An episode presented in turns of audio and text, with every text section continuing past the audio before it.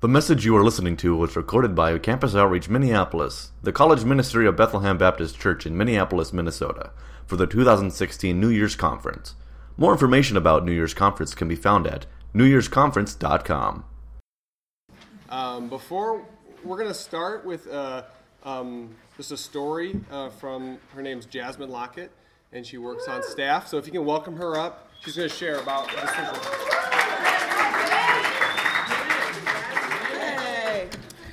Hey, okay, so um, like you said, I'm Jasmine. I'm from the Illinois region, and um, I'll just jump right in. For most um, of y'all in the room, um, you are going to be faced with, if not already being faced with, what to do after you graduate. And um, I just want to say it's just really difficult. Um, it's really hard to kind of try to figure that out. Um, and I think why, for me, it was so hard, and why it probably is so hard for you, is that you don't want to just make a decision about it or even make a good decision, but you want to make the best decision and the wisest decision. And so that's why we just want to um, try to think well about that. And um, I think for me, kind of what it looked like is I studied English um, education in college, and um, and I was growing in my walk with the Lord, and just in my desire to um, build God's kingdom, and um, just growing my faith a ton. And um, as I entered into my last year of college, um, God really blessed me with just having a few different opportunities for jobs, and so I was offered unofficially a teaching job, and also just had an opportunity to go into full time ministry. Um, and so um, during all of that time, um, just like trying to figure out what to do, um, there were a few things that I did. Um, and one of those things was I just asked myself um, questions, questions like, which option will I not have the chance to do later, or which option uh, is going to develop me in these ways and my character that I need to grow in, and um, or which um, what will it look like to make disciples in this context versus this other context, and um, I also had just a lot of conversations with um, my close family members and um, friends that knew me really well, and knew my struggles, um, and knew what I excelled in and enjoyed. And so, um, just they allowed them to speak into that decision just based on the knowledge that they had of me. And I also had some opportunities to kind of shadow people in those different fields. to just get a realistic picture of what it would be like to be in those jobs. and I also um, just spent a lot of time um, listening to and talking to God. And so that just looked like me just um, reading scripture a lot, um, asking for people to give me scripture to read, um, and praying and really wrestling with God um, about the decision. and then I made a decision, and finally, I think I just rested and I made the decision knowing that um, I could trust God. He's faithful. Um, his word said He's good, He's sovereign, He's in control. And so I could make the decision um, and not waver back and forth and worry if this was the right thing to do or not because God is a good God and I could rest and cling to His promises in that. And so um, that's kind of um, what it was like for me. Um, and I'm going to just turn it over to Mike and he'll give you all the goods. Thanks, guys. Thanks. Um, so, like I said, my name is Mike Caponigro. I work with Campus Outreach um, at a school called Eastern Illinois University, and it's in Illinois. And um, this is my second year on staff, and I just got married this summer uh, to my wife Laura, and so we live in Charleston together. Yes, and um, very cool story actually. Um, a year ago, I guess tomorrow, exactly one year ago tomorrow was the first time I ever talked to Laura and I met her here. Yep, I met her here at this conference. And um, the first day of the conference, I was working at a registration table and I saw her, you know, I was like, oh, who's that, you know? And um, I wanted to go like talk to her, but I was afraid that she was already married. And like one of my biggest fears was that I would walk up to her and start like asking her questions and stuff, and then her husband would come along with their kid and be like, "Oh, hey," you know, I'd be like, like you know, like, like that was, I, I, yeah. So I sat in my chair for like, you know, five minutes, like thinking like, oh, I, I'd love to talk to her, but I don't know if I can even find out if she's married, if I just have to wait uh, to see her husband or something. And then I was like, oh, if she's married, she should have a ring on her finger. Like I, ne- I that didn't even cross my mind. And then so then I like look on her hands, and she has like a ring there, and a ring on there, and a ring there, and I'm like, I was like, I don't know what I don't know what ring or what finger a ring goes on. So totally, yeah, yeah, yeah. I know. Totally unashamed. I pull out my phone, Google what what ring or what finger does the wedding ring go on? Okay, that one. Okay, so look, it's like okay, no, she doesn't have one. Um, so I was like, okay, I can go for this. So um, the, the week though was really busy, so I didn't get to talk to her until the last day of the conference. And the last day of the conference, um, like the rally had ended and everyone's like kind of cleaning up, getting ready to go, and I'm getting ready to go. And out of the corner of my eye, I see Laura, and she's like helping like pack up things from the stage and like put things away. Sorry, I thought I was like, what is that? Um, so she's like packing things up and putting away, and I brought a group of guys with me from Eastern, and I like got them together. I was like, okay, guys, like we're gonna help clean up, you know. So I like send them, I sent them out, and then in my mind, I was like, how am I gonna like, okay, how am I gonna cross paths with Laura? So she's like walking around with these curtains, and I, and I was like, hey, do you need help with those? Like, she's like, yeah, I do actually. So I was like, okay, great. So we started talking, and now I'm like talking to her. Like, she's like, you know, I've been thinking about her, and now all of a sudden we're talking, and I'm asking her questions, and we talked for literally like five minutes. And I found out a little bit about her, and I found out she was living with this couple in Minneapolis, and I knew the couple. And when I went to leave conference, like after our conversation, I left thinking, oh, I'm just gonna talk to the husband's name is Paul. I'm gonna talk to him and figure, you know, tell him I talked to Laura. And so I met him on the way out. And I said, Paul, like I just met Laura walking. She said she lives in your basement. He's like, yeah, man. I was like, is she single? And he's like, yeah, man, she is. I was like, well, what do you think would be an appropriate way for me to like get in contact with her? Because we talked for five minutes. I thought it would have been weird to like try to get her number. And he's like, well, I'll just give you her number and you could call her. I was like, okay. So, I mean, I'm at like, yeah, five minutes, okay? So I go back to Illinois. She goes to Minneapolis. The, the very next day, I'm like, I'm gonna do this. It's like, pick up the phone, dial a number, it rings, you know, you know, hello? I was like, hey, is this Laura? She's like, yeah. I was like, hey, this is Mike Caponigro. We met yesterday folding curtains after the rally. She's like, oh yeah, hey. You know, I was like, uh, I was calling you, and I said, I was like, I was wondering if you'd be interested in going on a date with me if I was to drive up to Minneapolis. and, and she's like, uh, it was. I mean, it was awkward. Like, imagine, imagine, it was a little awkward, but she said, yeah. And but it was funny. She's like, "Well, when are you going to be up in Minneapolis next? You know, like maybe we would time it out." I was like, "Well, I'm not. I would only come up there to take you out. So like, we're gonna have to figure out a time now." so so that was that. That happened on a Monday, and I drove up on Friday the same week and took her out on a date. I drove up to Minneapolis, six hours. We went on a date. It was awesome. And after when it ended, I left like telling her, like, I, hey, I really enjoyed my time. Like, I'd love to stay in touch and build a friendship. Would it be okay if I called you?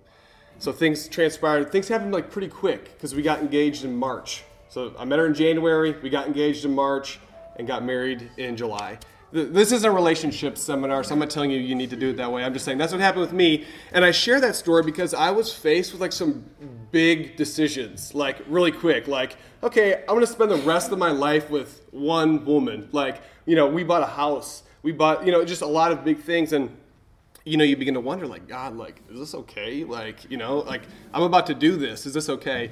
And I think a lot of you probably came here with similar questions. Like, hopefully there's things on your mind where you're like, gosh, I got to figure out if I'm going to change my major, or if I'm going to go to a different school, or if I want to do missions overseas, or if I should date or marry this person, or you know whatever you've come here with. I think we're all here to, to figure out like, well, does God have a specific plan for my life? Like, is it is it specific? Does He care if I major in this or go to this school and and do all these things? And the answer to that is yes. God has a plan for your life, and I think um, actually, I want to share one thing before that. So, he does have a plan for your life. He does care about your future, he, and he does. And um, that's what on your blank, if you're following along, the first slide there is Does God have a specific plan for my life? And like I just said, the answer to that is yes, he does. And he does care. He cares about you greatly, and he cares about all the details of your life, and he cares about your future and your career and all these things. Um, but but God is not going to tell you what his plan for your life is before it begins to unfold. Like so many of us, I think just I'm not going to make a decision in my life until I God tells me this is where I want you to go to school. This is who I want you to marry. This is what I want you to do. And so many of us just wait. It's like, well, I, I got to wait till God tells me before I make a decision like this.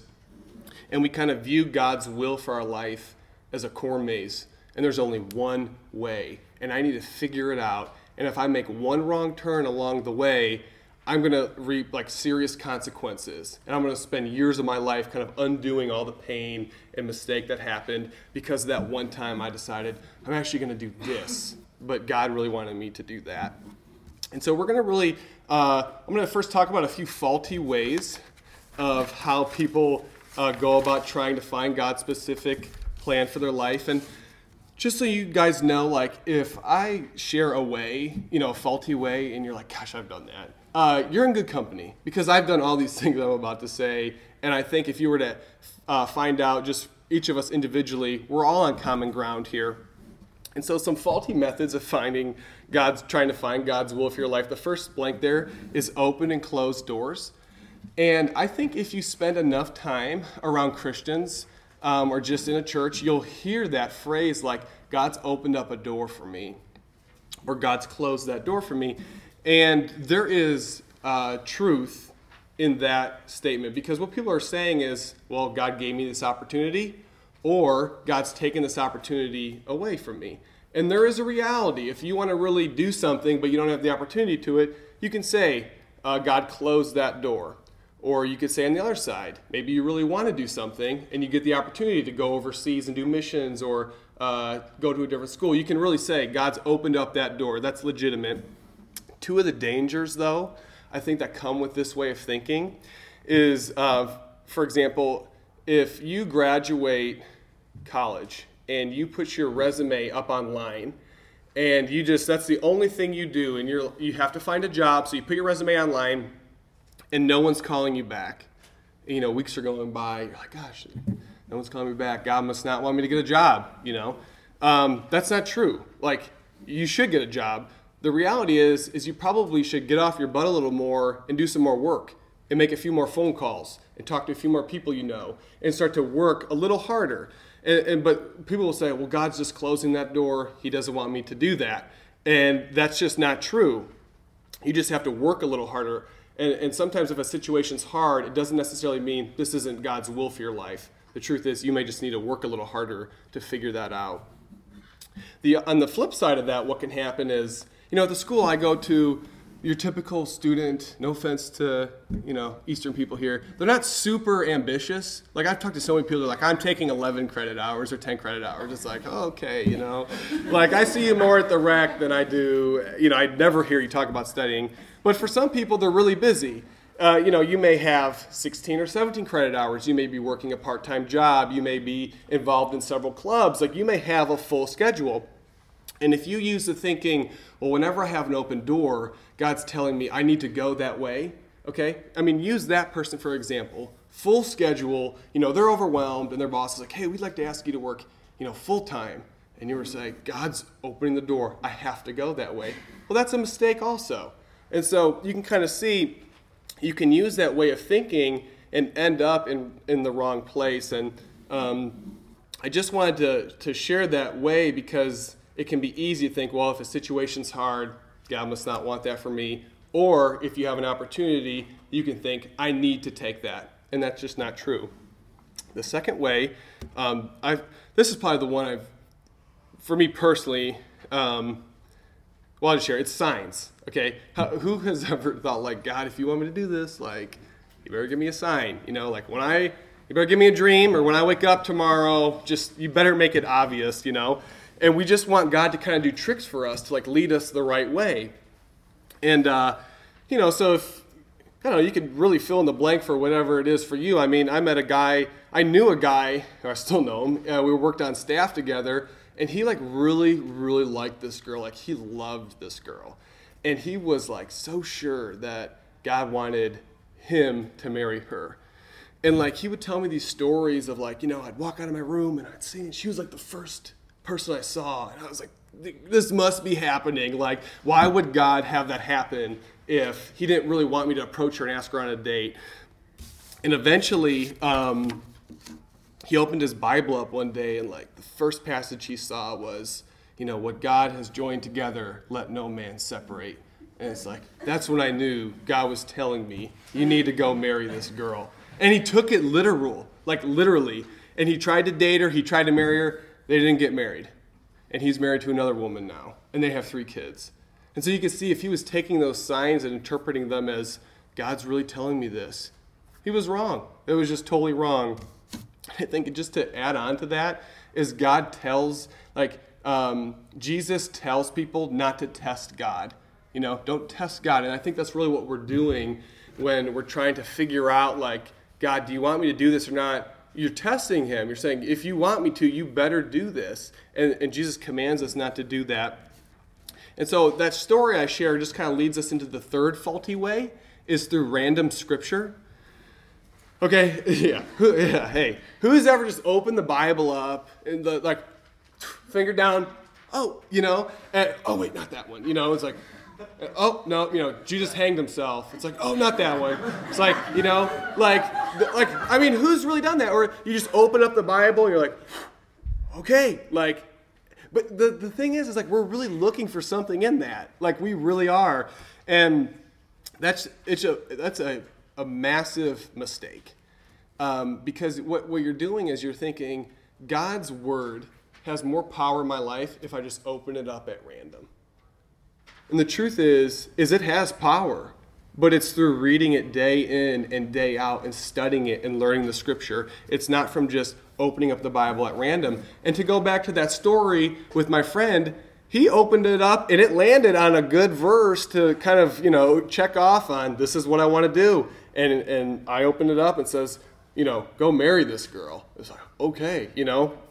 And so I just kind of wanted to debunk those common ways um, of trying to find God's specific plan for your life. And the truth is, there, there is a right way, and there's a better way to trying to figure out God, what do you want me to do? How am I supposed to live my life?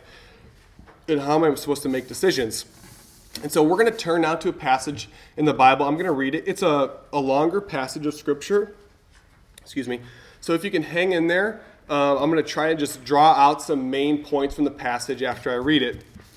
So this is Matthew chapter 6, uh, verse 24 through 35.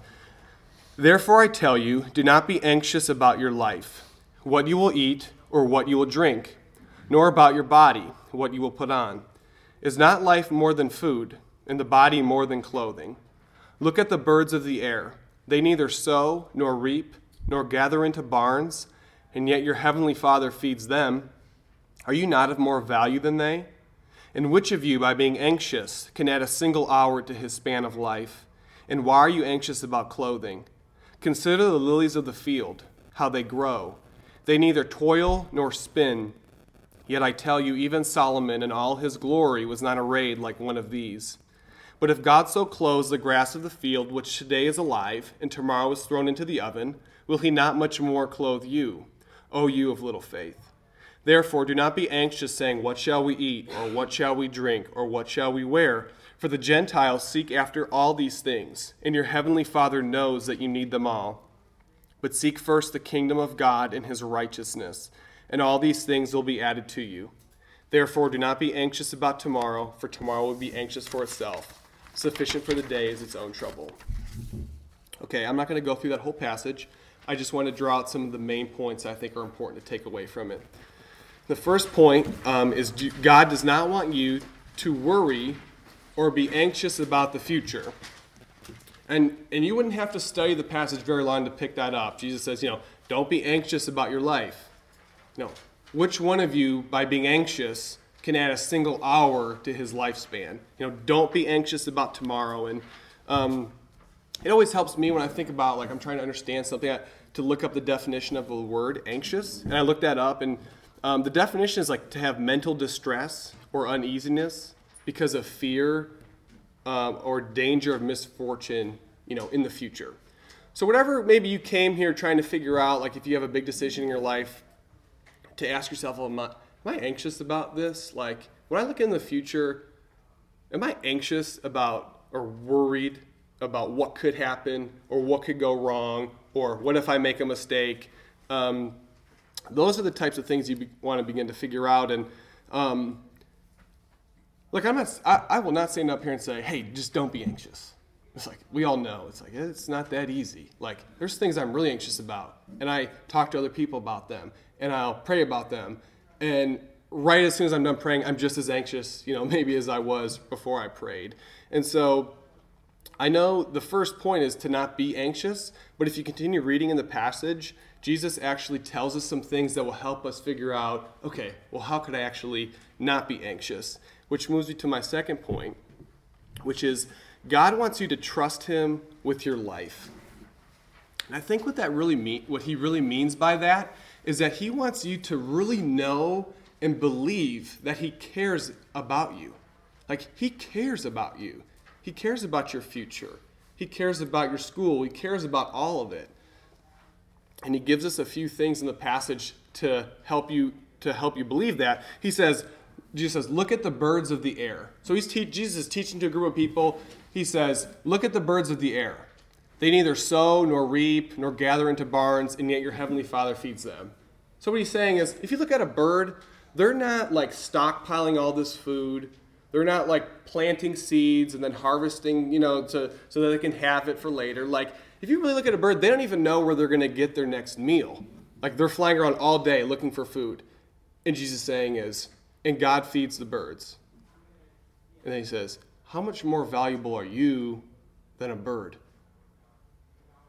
Okay, well, if God cares about the birds, he's going to take care of you. And then in addition to that, he says, after he says, Consider the lilies of the field, how they grow. They neither toil nor spin. And, and, and, and what he's saying there, he says, He's saying, if you look at a, this sounds weird, but it's kind of cool with Joe Rigney kind of sharing about like the earth and like taking, like appreciating creation. Jesus saying, if you look at a lily or a blade of grass, it's gloriously clothed. Okay, I know it sounds weird, like it really does. It's hard to appreciate a piece of grass or a lily.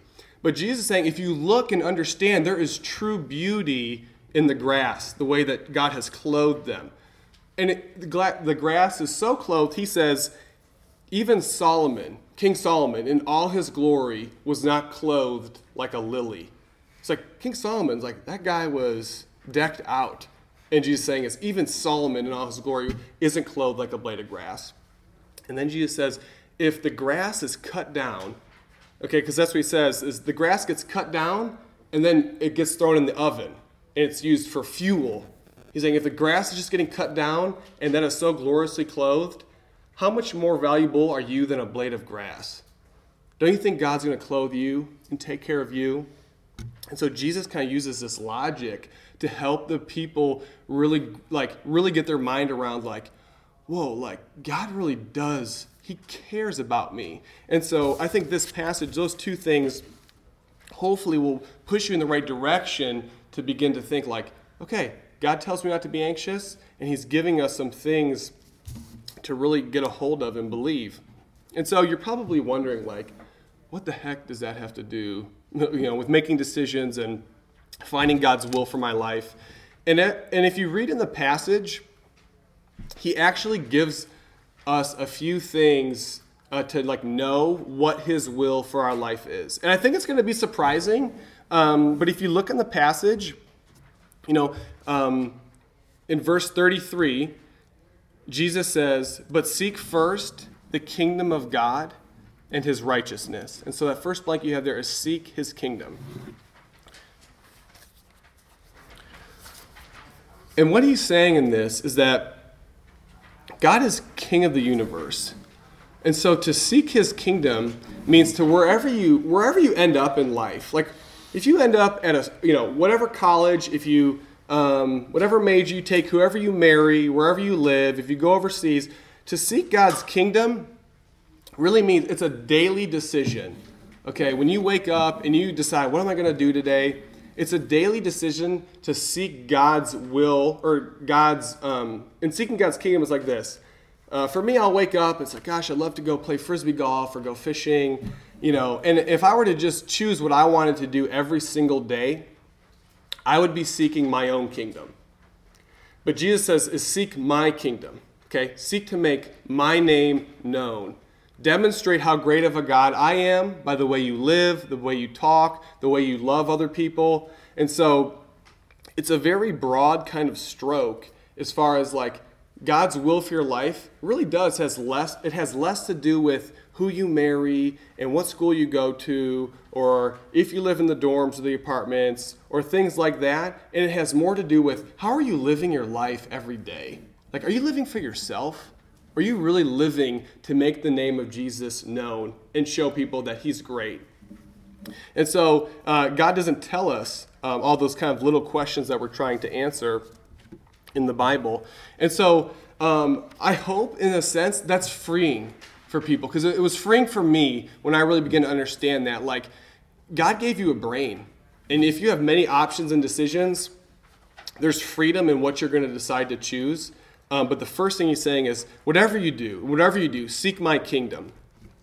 And then in that same line of uh, scripture, he says, But seek first the kingdom of God and his righteousness. And so that second blank you have is seek his righteousness. And this is not a complicated concept, but it is hard. Okay? To seek his righteousness literally means to become more like Jesus Christ. So, how does Jesus uh, think? What are his motives? How does he act? How does he treat other people? What's his relationship like God like? What's his character like? You know, like patient, gentle, kind, things like that. Is he is saying is uh, my will for your life is that you seek my kingdom and that you come you grow to become more like me and and when i first heard that it's kind of like it, it's almost like you're not getting the answer to your question that you really want. It's like no like i want you to tell me though where you want me to live. And i want you to tell me what you want me to study. And what i'm saying is he doesn't say that in the bible. He says seek my kingdom and become more like me. And when you really get a hold of that it's actually very freeing for you when you become to, to start to make decisions in your life. And so um, I'm going to kind of before we well, before we end, I'm going to give you guys some really practical things as far as like how can you make decisions. But this is kind of like an overall arching thing, and, and this should really start to drive your decision making process. Like if you have a couple decisions, you can ask yourself like, okay, if I move here, or you know, if you can live here or here, you can kind of figure out like, okay, is this going to help me? Is this going to really help me seek God, God's kingdom? Is this going to help me become more like Jesus? Or is it actually going to harm me and hold me back?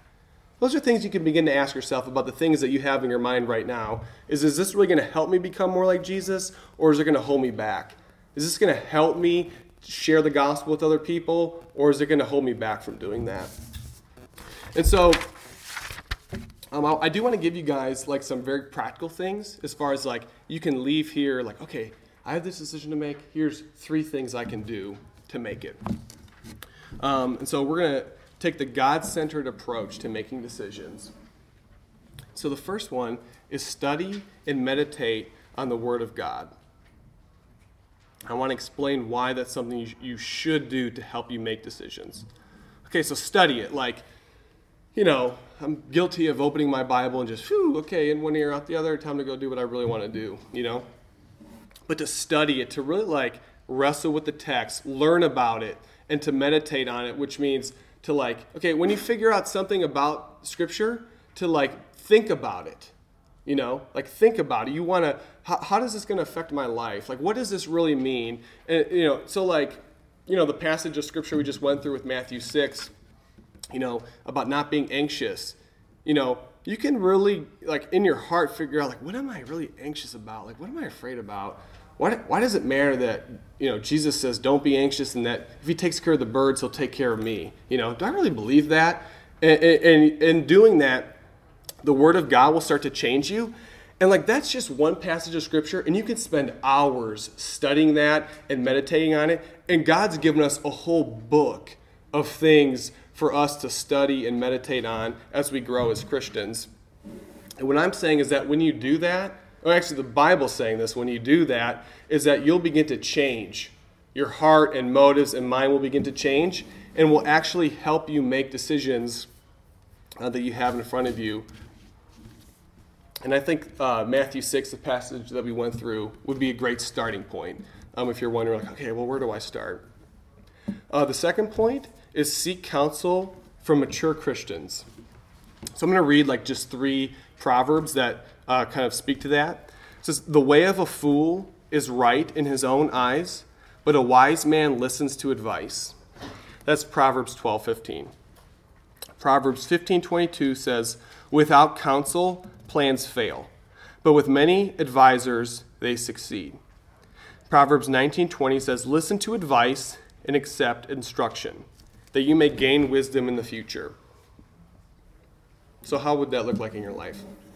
Whatever decisions that you've you have, you know, you have to make soon, it would look like this. Who are some wise, more mature, older Christians that you know that you could ask, "Hey, here's the opportunities I have here's some pluses and minuses. I kind of, you know, what would you do if you were me?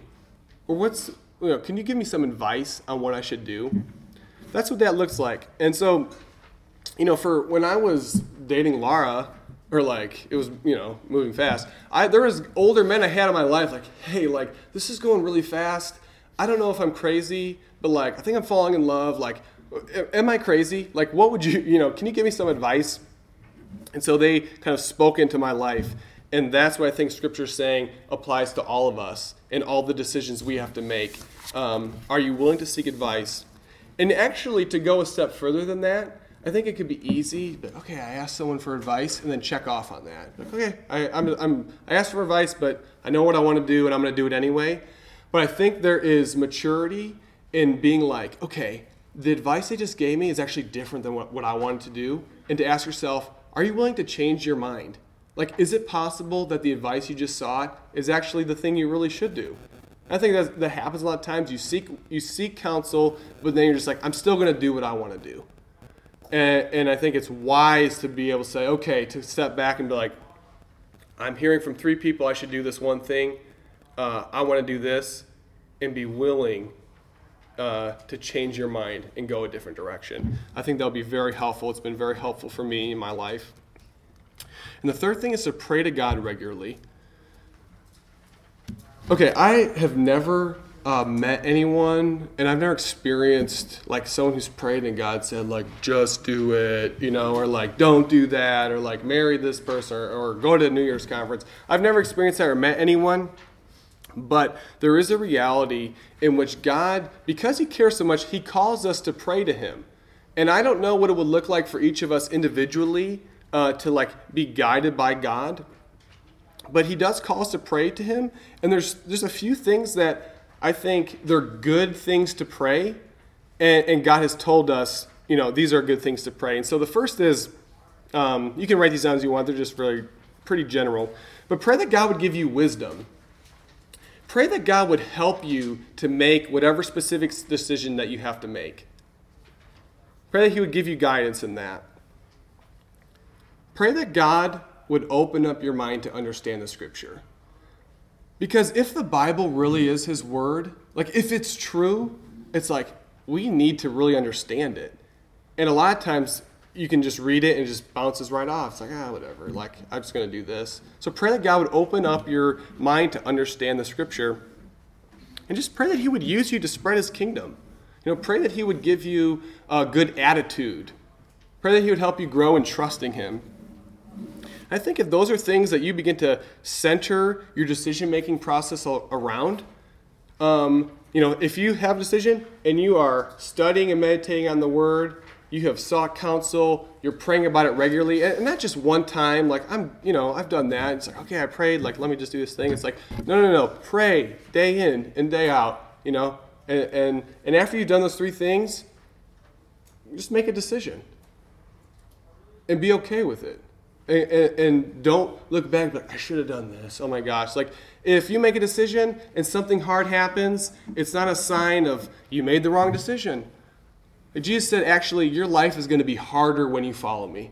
So if you make a decision and you enter, you start to experience suffering and pain, don't take it as, up, oh, I made the wrong decision.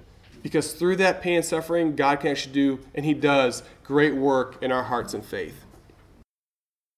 Thank you for listening to this message from Campus Outreach Minneapolis. the college ministry of Bethlehem Baptist Church in Minneapolis, Minnesota.